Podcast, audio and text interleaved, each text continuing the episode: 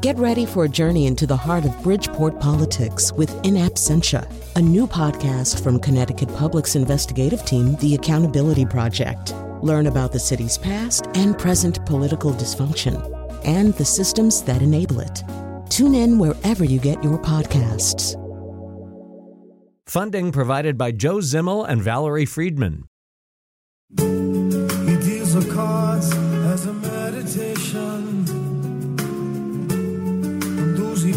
Never suspect. He doesn't play for the money he wins.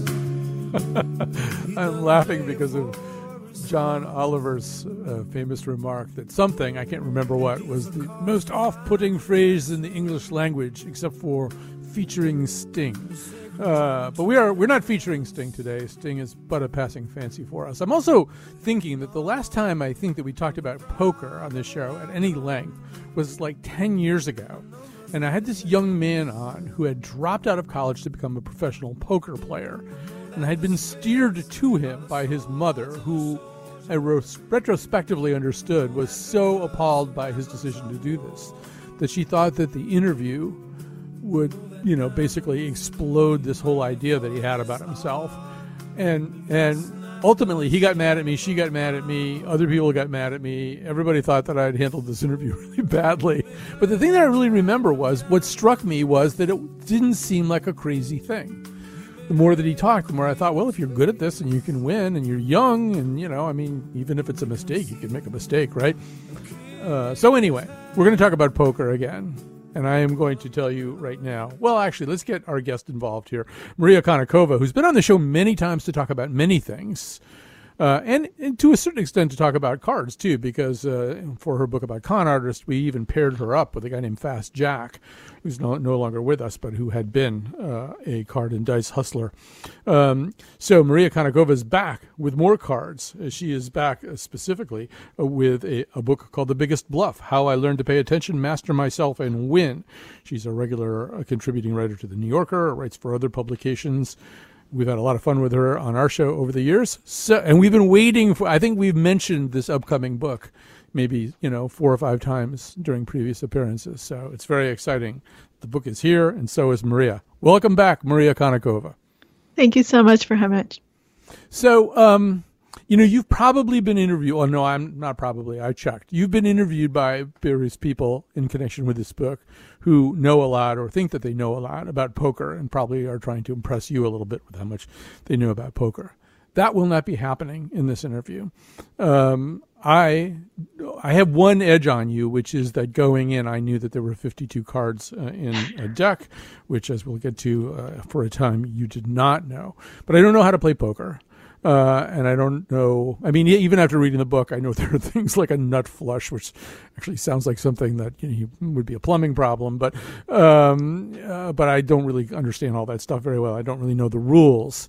Um, but the one thing that I do know is that there are only two ways to win at poker, right? You either have to have the best cards, or you have to persuade the person who does have the best cards to drop out.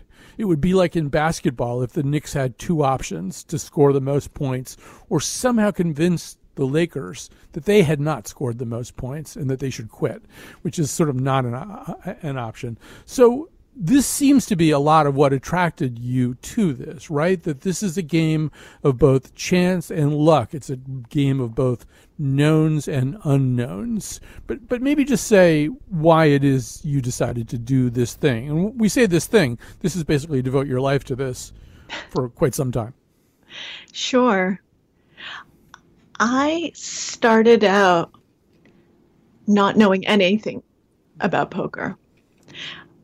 I'm so sorry. I know we're live, but I don't know if you're getting a huge echo. I am. Are you getting an echo? Yeah, I have. Mm. I wasn't before, but it's really hard for me to talk and hear myself. Oh, there we go. It went away. It went away. Beautiful. Okay. Thank you. Wonderful. Now you sound so more as, like as you said, um, I I didn't know how many cards were in a deck. I really knew nothing about the game. What I did know was that I wanted to write about luck and about the role that chance plays in our lives and how we can learn to tell the difference between the things that we do control um, and the things that we don't control, the things that are just outside us. And the reason I, I became fascinated by these questions, I mean, they're questions that had always interested me for, for many years, but I had a run of bad luck in my own life. And it really made me realize how much we take for granted and how often, when we're lucky, we just forget that we're lucky. And we think, yep, everything is wonderful, everything is going well, I, I'm, I'm doing well, all good here. It takes bad luck to act as a sort of wake up call to realize that control is actually limited agency is actually limited sure you know you make decisions you you work hard you do you but things also have to go your way and I really wanted to figure out how do I write about this? And I started reading. Reading is always my first step in writing. And someone had suggested I read up on game theory. They said if you're interested in chance, game theory offers a really wonderful framework for this. And so I picked up John von Neumann's theory of games, and I learned that von Neumann, who's one of the polymaths of the 20th century, not just the father of game theory, but the father of the computer, um, one of the people who worked on the hydrogen bomb, just this brilliant mind, that he was a poker player and that game theory was actually born of poker. And something that you said a few minutes ago is one of the key things that intrigued me. He said, Poker is the perfect game to simulate strategic decision making in life because it's a game of incomplete information, just like life. You can never know everything. There are things I know, things you know, things we both know, but we always have to make a decision probabilistically with all the information we have to the best of our abilities, but knowing that there's no such thing as 100% certainty, knowing that there's going to be these unknowns, there's going to be this chance element, and that we can make the best decision possible. But that doesn't mean we're going to win. That doesn't mean we're going to get the outcome we want because variance is real. All we can do is put ourselves in a position to win, put ourselves in a position to be lucky. And afterwards, the, the cards will fall the way they will. And I thought this is so interesting. I, I want to learn more about poker. I started reading about poker and just something clicked in my mind. I thought, this, why don't I learn how to play poker and use that journey as a way of exploring these themes that have preoccupied my mind? Just as a little piece of trivia, um, I'm pretty sure von Neumann, Einstein, and Kurt Gödel were all on the Princeton campus at the same time for a very, very brief period in one year. But they're all working at Princeton. I don't think they got together and played poker, but or did, did anything. But it's kind of an amazing collection of people. And the John Forbes Nash, he of A Beautiful Mind, also very interested in poker, not at the level of von Neumann, but but um, did do some work in poker and game theory and stuff like that. Uh, I think he and some of them, by the way, speaking of trivia, yeah. some of them did play poker together. Um, I was fortunate to see some photographs from Freeman Dyson's collection of some poker games that happened during the time, and I'm fairly certain that Einstein at least had played with von Neumann. okay, that's a pretty amazing game right there. So, uh, as long as we're talking about that, there's sort of a division, I think, uh, that I, I derive from your book in the world of poker these days, and you could sort of say it's a, it's a division between quants, you know, people who basically do think ultimately poker can be solved, solved mathematically, the way other games have been solved, often by using supercomputers and, and, and you know multiple simulations and stuff like that. That you can just get more and more mathematical information and, and create an advantage. And the humanists who still insist that no, no, the you know the human element of poker is is still one of the real keys to it. And and you kind of came down on that other side, right? Not that the quantitative information isn't important. Of course it is.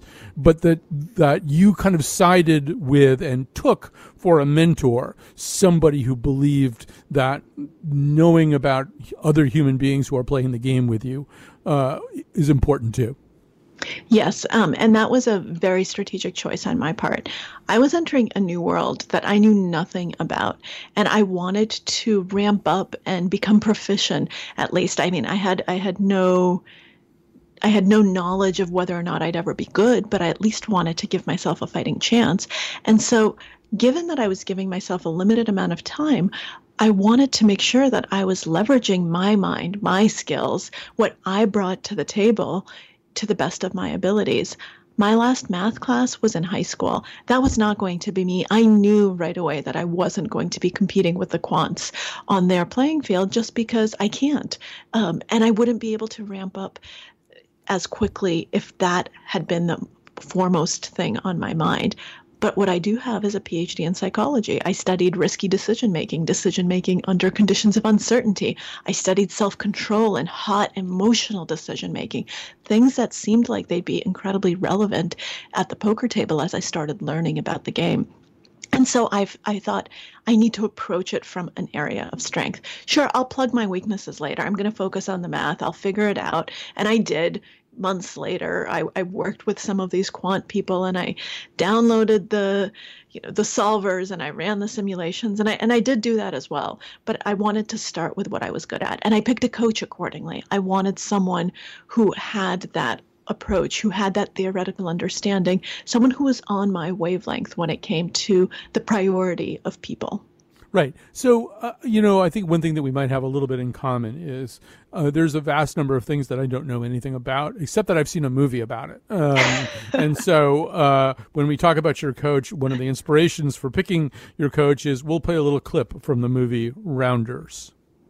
I'm laying this down, Teddy. Top two pair. It's a monster hand. I'm gonna lay that down. Because you got 2 4, and I'm not going to draw against a made hand. Lies down a monster. Should have paid me off on that. The f- did you lay that down?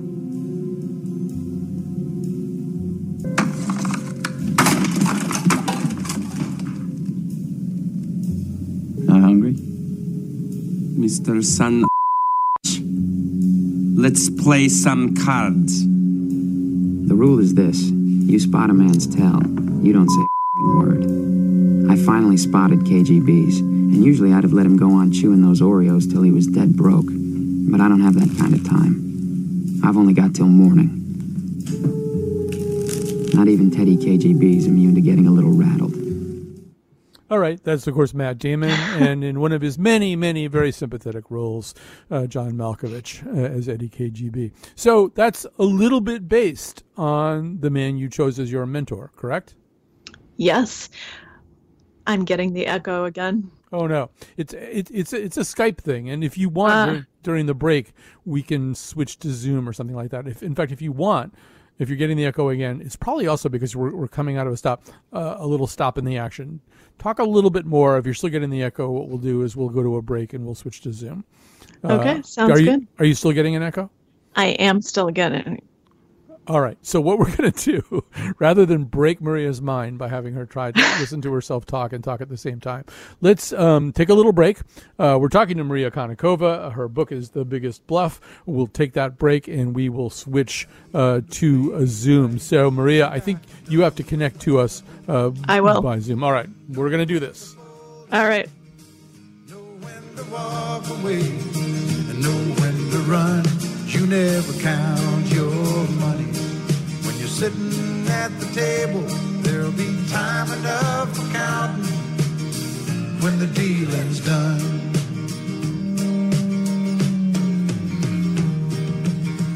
Every gambler knows that the secret to surviving is knowing what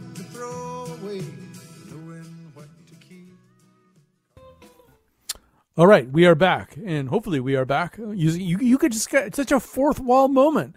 You got to hear us entirely switch technologies uh, here. Maria Konnikova is with us. Uh, her new book is The Biggest Bluff. Uh, it is a book about her experiences, and I should say that you get compared, Maria, sometimes to George Plimpton. And I think that's wrong because George Plimpton famously would, you know, he'd show up and he'd pitch an inning or something, you know, he'd go to spring training, pitch an inning, uh, professional baseball, or he'd kick a field goal for the Lions. And then he'd go back just to being, you know, a writer and stuff. You didn't do that. You went in as a journalist. You came out as a, as a successful professional poker player, correct? This is true. And this is definitely not something that I ever could have predicted would happen. Um, it was not planned out. If you had told me five years ago that this would, that this is how it would take place, I, I would just laugh at you and say, no, that's impossible. I don't know what poker is. I hate casinos ain't happening.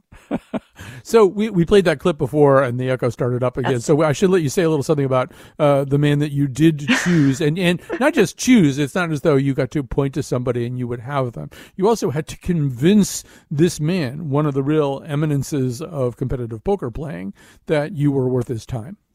Absolutely, absolutely. And I, I love Rounders. Rounders was actually the only poker game I'd ever seen in my life before entering the world of poker. And in Rounders, there's a clip from the World Series of Poker from 1988 that they play over and over, and the Matt Damon character obsesses over it. And it's Johnny Chan versus Erik Seidel. And Erik Seidel at the time is this 20 something kid, and it's his first major tournament. And it's the main event of the World Series, which is the event in the in the world when it comes to poker. It's the one that every single person looks forward to every single year. It's the single most prestigious title. And Erik Seidel ended up coming in second. For people who don't quite remember, you probably remember the orange visor that he was wearing. That visor has seared many eyeballs and uh, unfortunately has been lost to history. But when I wanted to figure out, okay, who's going to coach me, I actually did a lot of research and Erik's name kept popping up over and over, both because he was at the time number one in all time tournament earnings. So I knew he must be good. And also, he's someone who was consistently good. Most people are good for a short period of time and then disappear, like Johnny Chan, the other guy in Rounders who was who beat Erik and came in first no one's heard of him for years. The guy hasn't done anything on the tournament scene. He just he had a moment of glory and then he faded away. Erik Seidel kept crushing and crushing and crushing, and I thought, wow, there's there's something there. And then when I found out that he was also the guy in Rounders, that was just the cherry on top. And so I really decided to put together a game plan. How do I convince this guy that this would be a good investment of his time? How do I convince him to take me on? And and I think part of the convincing process was that to a certain extent you're both kind of polymaths. Like if you had tried to convince him just on the basis of poker, you wouldn't have gotten anywhere because you at that moment were kind of an ignoramus about poker. Uh, but you convinced him, I think. Tell me if I'm wrong. That you're a learner, that you're somebody who likes to learn, has almost an irresistible impulse to learn more about things you're not wrong. You're not wrong. And in fact, had I been a poker player, he would have said no, flat out. Erik Seidel had never taken a, poker student in his life because that's just not what he does. He doesn't really care about it. But he was intrigued by the fact that I am a learner and that I came from a totally different area that I came from psychology, that I came from writing, from journalism. And he thought, huh, interesting. Clearly she's she's actually interested in the game, not in having me, you know, teach her a little bit more strategy so that she can make more money. And erik loves the game. He loves the game for itself. He's not in it to make money. He ends up making money because he's good. He's in it to learn about the process to make the best decisions possible. For him, that's the point of poker. And that's, I think, what he instilled in me as well. But when he saw me, he said, This is an opportunity for me to do two things. One, it's a kind of test of philosophy. We started off the show, you had pointed out this tension between the mathematical and the psychological that's really come to a head in recent years. And so in me, I think Erik saw a test for the psychological. He thought, can this person who has never played before and whose background is psychology, can she succeed with hard work and with good thinking? Can that approach still make her do well? It would be such a test of philosophy, of life philosophy, of game philosophy for him. And so I think that that was a huge challenge. And the second part of it was he loves poker. And I think he saw in me an opportunity to spread love of the game beyond the poker community. I think he liked that I had nothing to do with poker, that I was a writer, that the people who read my writing weren't poker players. He thought if I can get this person to love the game and to care about it and to understand it, then maybe she'll bring more people to the game and maybe she'll allow people to see the beauty of the game as opposed to say, oh, poker, you know, casinos, gambling. Yeah, yeah, yeah. So, you know, we talked, uh, as you say, about the dichotomy between uh, the quants and what I would call anyway the humanists. Um, there's also like another element here that's it's almost closer to philosophy, and and it's also a little bit closer to religious disciplines like Zen Buddhism. I'm, Buddhism, and I'm thinking about that whole idea of being present that this is something that Erik is very much emphasizing with you the, the notion of being present and and it involves so many different things but I think to in, to to illustrate it, I'm going to have you tell one story from the book, not about you, not about Erik, but by another uh, about another player who's known as Lucky Chewy. You think because because of his resemblance to Chewbacca, that turns out, although he does resemble Chewbacca uh, in terms of grooming choices, uh, that's not why he's called that. It has to do with a candy or something that he used to eat. But tell the story about watching him play. I think Edward and Bob, and and and what he what decision he makes. It's one of the most memorable moments to me and I love that people are drawn to Chewy because Chewy I mean part of it has to be the name, right? right? That was one of the reasons you were fascinated with Chewy. it was one of the reasons that I was fascinated by him. And yes, I thought that it was Chewbacca because he had long reddish hair, a huge reddish beard. Um, and I actually asked him, are you Chewbacca? And he said, No, it's because of Chewy bars. And I was very disappointed.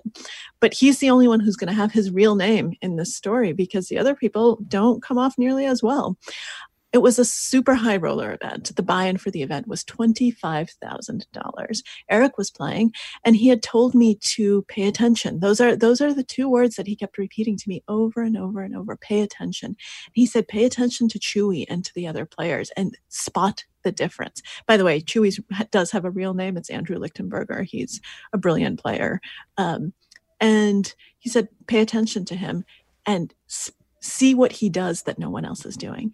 And at first I thought it was very funny that he that he asked me this because I thought, well, this is a $25,000 event. These are the best players in the world. Of course everyone's going to be paying attention. Of course everyone's mm-hmm. going to be taking notes and being very careful. No, that wasn't actually the case. Chewy was a contrast to every person there. He didn't have a phone out. He wasn't looking at anything other than at the players. He was just the embodiment of Zen, of poise, of absolute attention. Whenever he wasn't in a hand, he was following the action, he was taking it in. You could see that he was making notes all the time. He just had this calm presence. Everyone else, they were talking about the sports scores because they had bets on sports. There was Edward, which is not actually his name. So apologies to all poker players named Edward, who was on his phone looking at Twitter. There was Bob, a recreational player um, who was a very successful businessman who was also at the table, who was playing his game, having a nice time. And all three of them found themselves in a hand together. And it turns out so I, I, obviously had no idea what cards anyone had, but it turns out that Chewy had flopped top pair, which is a very, very strong hand. It means that you have the top card that's on the board and you've paired it and normally that's great you're not going anywhere you're not going to be folding everything's going to be totally fine and then he saw that Bob had checked, that Edward had bet, that Bob had called. He saw all of this action and he just threw it away. He threw away such a strong hand and he kept watching and he kept watching the entire hand. And at the end of it, Bob ended up knocking Edward out of the tournament. And I think this is illustrative also because Edward is a math whiz. He's someone who had that very highly mathematical approach. And Edward had decided that this was going to be the perfect opportunity to execute a very complex bluff. Chewy, however, had been observing the people, and he'd realized that the way that Bob played this hand meant that Bob had a monster, that even a strong hand wasn't strong anymore. It's like that clip you played from Rounders, mm-hmm. where Matt Damon is able to give up top two pair, which is a monster, because he knows that Teddy KGB has an even stronger hand. And Chewy was able to see that. And Edward did not, because Edward had not only not been paying attention, but had this game plan that he'd already run through in his mind. He decided beforehand what he was going to do based on the cards, the frequencies, the probabilities, the way that he'd run out the simulation. The funny thing is, um, a few months ago, before my book came out, I sent the chewy part of it to chewy because I wanted everyone to have a chance to see how they were going to be depicted. And he remembered the hand. Years mm-hmm. later, he remembered exactly what the board was. He remembered everything about it. He knew who I was talking about. That's crazy. That's how much he was paying attention. So just uh, uh, also just to kind of maybe help the the less uh, experienced listener on this. So one of the things that Chewy had noticed was that this guy Bob uh, he he didn't bet up when he had a great hand. Instead, he would simply call. Right, he would check. He would uh, he would let the game come to him. That mm-hmm. in fact, the less aggressive he was, short of folding, that was often a sign uh, of a stronger hand. He was doing something kind of counterintuitive instead of betting up uh, when he had a strong hand. He'd noticed that about him, and uh, and so Bob's behavior uh, of that kind worried him. It made him think, "Oh no, Bob! Bob has strength, and he's concealing it." And I know this because I've been very, very quietly watching but intently watching him. That's how he does this. So there's a lot of different lessons in there. One of them is the one that we just said, right? Which is that you know you got to watch, you got to see who the person is. They say you don't play the game, you don't play the cards, you play the man, which we can use as a gendered term because 97% of the professional poker players are are men.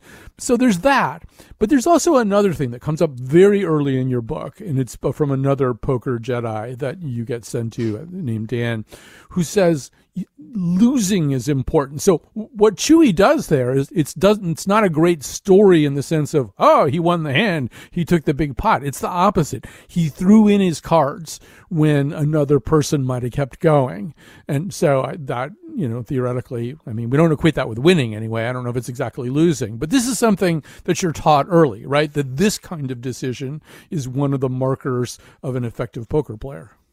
Yes, yes. So there there are there are two things going on here. So Chewy, you're right that this wasn't losing. This was learning how to fold strength. And oftentimes it's the things that will separate the brilliant strong players from the weaker players are their ability to fold, to walk away, to let go, to say, you know what? I might be strong, but I I'm willing to give this up because this is not there's something not right here. So many players when they finally have a strong hand, they can't do it. They can't let go. They just they they get too committed to what they're doing. They get too caught up in the action and they don't know the art of walking away. So I think that's that's the first part of it. The second part of it is what Dan Harrington was trying to teach me when I started complaining to him. So Dan Harrington is one of the greats of the poker world, was one of Erik's original mentors and since retired from poker. And I was meeting with him early on in my adventure and I complained to him that I wasn't doing well, that I was losing money. And he said, Good. And I was very, very surprised at this. I thought, well, how is this good? I'm clearly very bad at poker. This is awful. And he told me that you can only become a winner, you can only learn to play good poker if you learn how to lose and if you lose to begin with. If you're winning, especially if you're winning at the beginning, how in the world are you going to know whether you just got lucky or whether you're good, whether chance was on your side or you made the right decision? You're not, because first of all, you're not going to be motivated to ask the question. You're just going to say, Yeah, I'm naturally talented at this. This is amazing. And secondly, you don't even have the tool set to ask that question. You can't really go back through your thought process because it's too early on and you don't really and and everything went well. So how are you even going to be, begin to parse what happened and whether or not it was luck or skill. If you fail, if you get unlucky, if you're losing, all of a sudden you're motivated to learn. You're motivated to go back through your decision process and to go step by step and think, where did I go wrong? Or did I go wrong? What do I need to change? What do I need to work on? How do I play well even when I'm losing? Because it also forces you to learn an emotional maturity that you don't have to exhibit if you're winning. Life's good if you're winning. You don't have to control your emotions. You don't have to control how you respond to loss because you're winning. You're doing well. losing forces you to actually exercise those muscles much earlier and that's going to serve you so well throughout any journey be it poker or or life and to me it was just a profound lesson not just in poker but in learning to lose in life and just how important it is to fail gracefully and to use failure as an opportunity to examine your thought process and to become emerge on the other side a stronger person and a better decision maker so it turns out Elizabeth Bishop was wrong. The art of losing is hard to master. um, so, um, you know, having followed your work, having had you uh, dragooned you into being a guest on many of our shows, I know that you know all a lot of your background is in the area of cognitive biases, uh, and in in things that we don't consciously process, the ways that our behavior is affected, and so so much of this book is basically about you trying to master your cognitive biases, you trying to bring subconscious inclinations into your conscious mind so they don't lead you astray. And and and that all kind of connects to what you were just saying right? And maybe we could just talk about a cognitive bias example. It's something that was part of your er, own early research which is people can persuade themselves that they are good at guessing the outcome of a coin flip. I mean a coin flip is kind of like a cliche or a trope for the, the most random thing in the world. But people because of cognitive biases and under certain circumstances can think that they're good at it. And you are one of the people who've proven that right? Yes. I i, ho- I hope so. I don't know if i can you ever really prove it? That's the thing. I feel like it's something that that you keep working on. But yes poker poker is definitely a way that all of these things that I'd worked on, all of these things that I'd studied theoretically, all of these biases that I knew about, it was a way to not just test them out, but learn to overcome them because there's money on the table and you think very differently when there's actually a financial outcome at stake. It forces you to be much more self aware if you want to improve. It forces you to figure out what you're actually in control of and what you're not. It forces you to account for things like the illusion of control, feeling like you're in control when you're actually not. Because if you're under the illusion that you're controlling things you're not controlling, you're not going to be making very good decisions. I mean, if you think I've heard some poker players say this, and it just drives me up the wall. You know, oh, I, I, I made this decision because I knew the the ace was coming. I knew that card was coming, and I want to say, no, you didn't. you, you you had no idea. You didn't know. Um, you you do not have foresight. I've heard players say you know i think i'm a little psychic. And they say it seriously and and they mean it.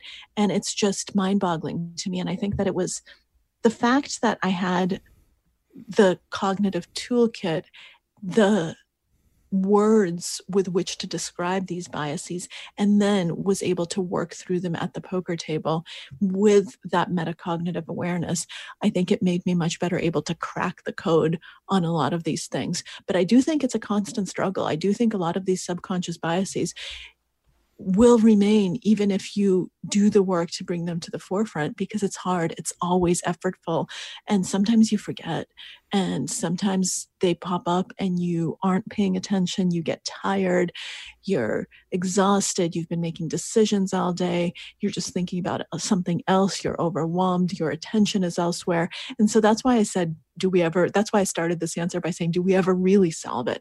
And i think mm-hmm. it's a constant work in progress and we need to be aware of that. And we need to be okay with the fact that sometimes we're going to make mistakes we need to learn not to beat ourselves up and to say okay you know i'm gonna i'll move on and and try not to do that next time. Yeah some of it I, I, think one of the shows that we had you on we did an entire show about overconfidence sometimes known as the dunning-kruger effect and i think it's daniel kahneman who says that's the most ineradicable human cognitive bias that you almost couldn't get a human being to completely drive this out. There just are situations where we think we know something that we don't know, or that we're better at something than, than we are, that we're going to master a situation that we are, in fact, not going to be able to master. So, uh, you know, a lot of this book is you struggling with that and usually getting the better of it, but not always because yeah, you're not always you're human too. So we're gonna take a break here. I just do want to say I, I I'm trying not to have too many spoilers here because there are some pretty dramatic moments in this book. We should say that as far as I'm concerned, this is Maria Konnikova going from potential Bond girl to Bond. She uh, plays poker in Macau and Monte Carlo and the Bahamas, and she wins big amounts of money. And so it's there's a lot of uh, she becomes even more of an international woman of mystery uh, than she has previously been. Uh, and I'm I'm hoping people will get excited about this book, uh, The Biggest Bluff. When we come back, because in fact the on ramp here was that poker m- might conceivably train somebody's mind to understand life better, to understand the role of chance, to understand the role of agency. Uh, I'm going to talk through with Maria some ways in which maybe poker uh, would help her think more clearly about other stuff.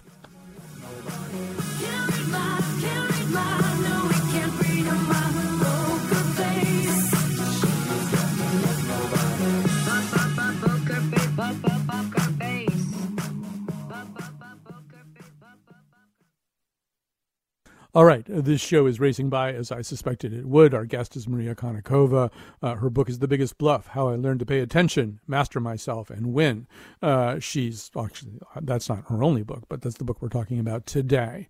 Uh, I have to thank Kat Pastor, who's there in the studio. Did you see that? Like we switched from Skype to Zoom. This is you have to have a cat pastor to be able to do something like that, and you have to have a great uh, senior producer like Betsy Kaplan in order to set up a show like this. So uh, I'm lucky all around. Tomorrow we'll be back with the nose where we talk about uh, popular culture. We're debating topics right now. We've all seen uh, this movie starring Pete Davidson called The King of Staten Island. That will be at least part of the menu.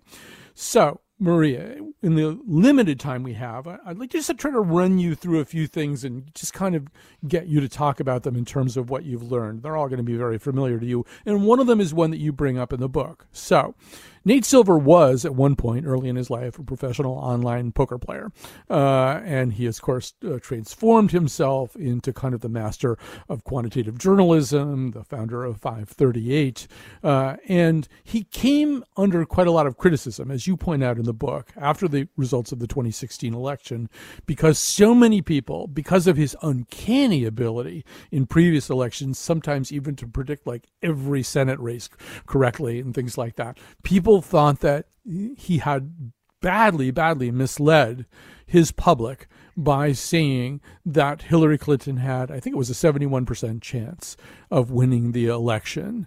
So, so talk about that a little bit. I mean, in some ways, this is a question of, are you a, are you a, a, a brilliant probabilistic thinker or are you a journalist who's communicating information to the public? Because there's a little bit of push and pull between those two things, don't you think?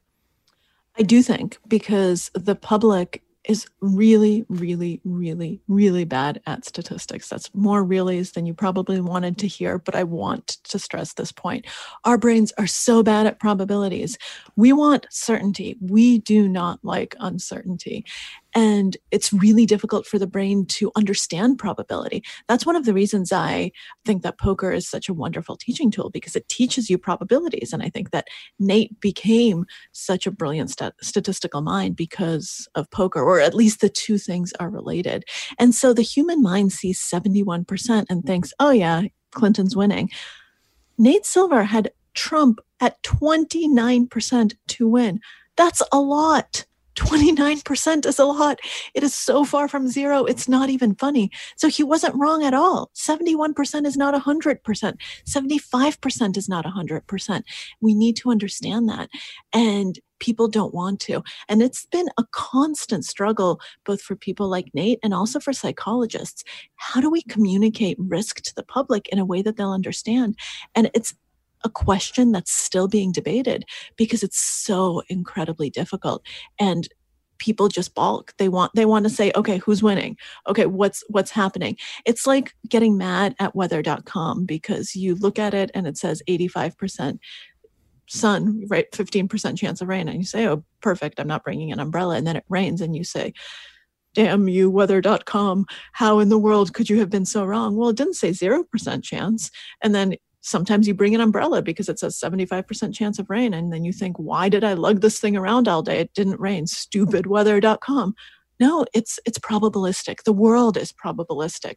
There's no such thing as certainty because we live in a game of incomplete information. That is what the world is. And poker forces you to understand that. Poker players knew that the chance that Nate Silver had assigned to Trump winning is equal to the chance of flopping a pair in Hold'em. So that means that pairing one of the two cards that you're holding on on the board and that happens all the time. So if you experience that, you know, oh, that's definitely not 0%. There's a very good chance that Donald Trump is going to win. Right.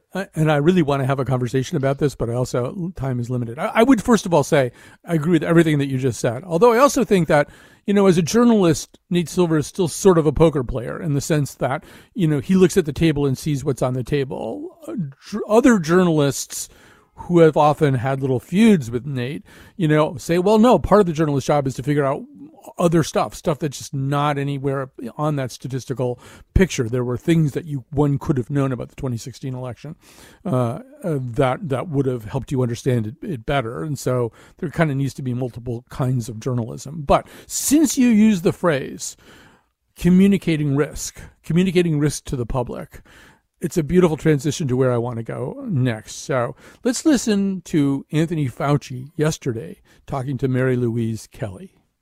One of the things that has actually happened was a realization that we have such a high percentage of people who are asymptomatic and who we know can spread the infection. And that was one of the major driving forces of getting people to say, wait a minute, we have a different situation now. We have people who may not even know they're infected and are inadvertently infecting others. Those are the ones that we want to have masks on, and we know it can protect the others who are on the other side of that mask. It isn't 100% protection by any means, but certainly the amount that you get is worth wearing it.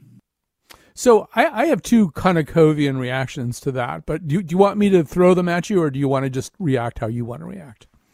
No, go ahead. Throw them at oh, me. Okay, so I can the, react to your reactions. okay, the first one I hear is is Fauci actually saying in a way that this is a disease with hole cards, right? That you know, unlike the zombie apocalypse or smallpox or whatever diseases where people show up sick you know that person is sick. You can see that they're sick and so you deal with with them. This is a disease that has hole cards face down cards uh, and those are asymptomatic carrier, carriers. And that he is saying changed all kinds of things about what needed to be communicated about the disease.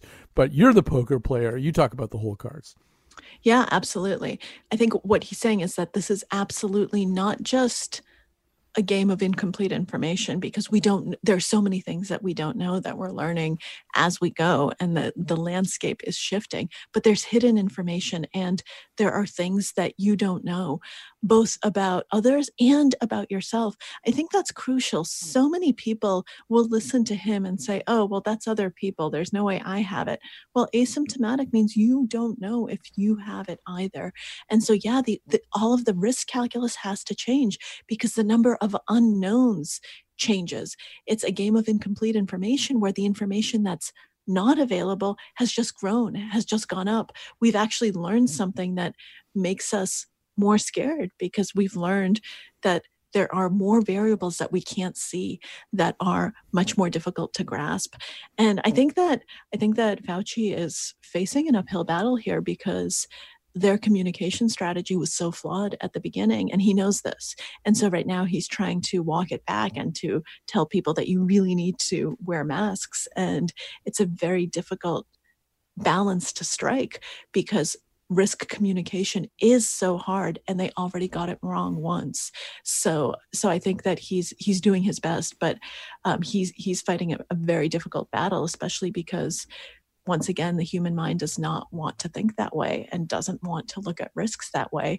And we don't want to believe that there are things that we don't know. I think we like feeling that we are more in control than we actually are so the second Konnikovian thing that I heard there had to do with the masks themselves, where what he's saying is, and we're sort of back to Nate Silver again. He's he's not saying that if you wear a mask you won't get the disease, or that you wear a mask you won't transmit the disease.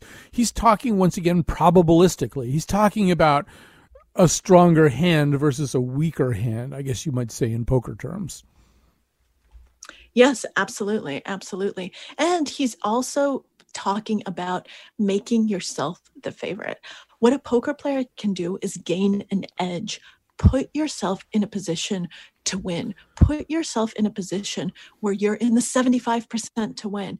And yes, that 25% is going to happen. You won't always win, but what you want to do is make the best decisions you can to put yourself on the side of the distribution that's going to win more often than not. And so that's what you have to do. That's what wearing a mask does. It puts you on the winning side, it gives you an edge over the disease. Does an edge mean 100%? No. Nothing is 100%. We're going to stress this over and over and over. 100% does not exist. But what you can do is put yourself in a position to win. And if you don't do that, if you actually say, ah, well, it's not 100%, so I, I don't really want to do it because you know what, screw this, I don't like masks, they're uncomfortable. What you're really doing is say, is just giving up and not actually making a good decision. You're making a bad decision and putting yourself on the opposite side of the distribution, the side of the distribution that's bad, that a good poker player will do everything in their power to avoid. All right. Um, I was going to ask you one last question about the uh, about the economy, but I don't think I will. Um, we should say though that one of the people that you cite again is Kahneman, saying basically that, that stock picking is an illusion. Well, yeah, I'll do it. Do it. Do a minute on this anyway. I mean, the other crisis America is facing right now. We have a political crisis. We have a pandemic crisis. Another crisis that we have is the economy. But it seems to me that in some ways, poker doesn't treat really teach you how to deal with the economy so much as it teaches you a little humility about your relationship with things like markets? It does, but it also teaches you some good strategies. So when Kahneman analyzed the performance of, of traders, of hedge funds, of people who are portfolio managers, of all sorts of financial professionals, he realized that they were playing roulette they weren't playing poker they were gambling. There was really no year to year correlation between how well they did and they just made decisions to make decisions. They acted to act I, one of the people we talked about earlier, Dan Harrington, I'll just say this very briefly, now runs a very successful investment business. And one of the things that he does is only hire people who come from the poker and the backgammon world because these people understand risk and they don't do that. They're, they are still playing poker. They aren't playing roulette. They understand what's going on. They do have humility, but they also understand risk. And so they don't act just to act. They don't hold on to losers because they don't want to lock in the losses. They don't sell winners because they want to lock in the gains. They don't do that. They actually look probabilistically, they look long term, and they make much better financial decisions. All right. So, you know, the book ends partly with you having, you know, kind of a scary health experience. Uh, and that somehow or other, and the the book begins with also you mentioning that you were having a very difficult to understand uh, health experience, and all other things were going wrong. You're wondering, are you just kind of at the mercy of fate? So, what's the difference between the beginning and the end for you? I mean, you you have a set of symptoms which may have been brought on by playing poker, which is kind of funny, but um, but they're really scary too. So, so what have you learned by the end? I reacted completely differently at the end than I had at the beginning of the book. At the beginning, I had just kind of seen all of this stuff as happening to me and myself as just helpless and you know here i am and I'm, why why me? Why is all of this happening? At the end the single scariest thing that has ever happened to me in my life happens. And i somehow manage to stay calm. I somehow manage to stay in control and to communicate to my husband, who happens to be with me, what is happening and what he needs to do in case um, I'm no longer able to communicate. And that knowledge came from poker, that ability to calm myself down, to manage my emotional response, and to say, okay, I don't know what's happening. This is really frightening, but what I need to do is control what I can to the best of my abilities. And what I can control includes my emotional reaction, includes how I'm thinking about this and how I'm responding. And so it's a very, very different me who goes through that crisis at the end of the book. Well, Maria Konnikova, it's possibly the ultimate compliment that I can pay to you uh, because I'm going through a thing right now. I uh, put down the book and ordered a poker set from Amazon today. Uh, so uh, that's that's uh, that's what I took away. Maria Konnikova is the author of The Biggest Bluff: How I Learned to Pay Attention, Master Myself, and Win. Uh, we've been so lucky to have her on today. Hey, Maria, thank you. Thank you so much for uh, Colin. It's been an absolute pleasure as always. All right. And we'll talk to you tomorrow. Thanks for listening today.